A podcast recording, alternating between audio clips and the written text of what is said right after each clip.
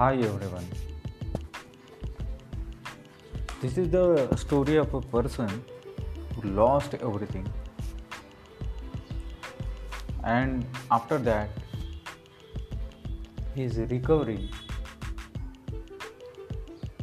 But the social life, everything he lost. No one believed. So this story is going to be very interesting. So be on light. Stay tuned with this person.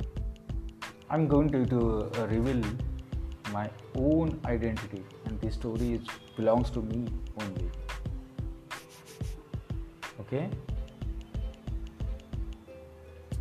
I'm going to tell you everything, every fact that you have to work on. Everyone has problems. Everything, everything that I am going to state in this. Please stay tuned and subscribe this one. That's it.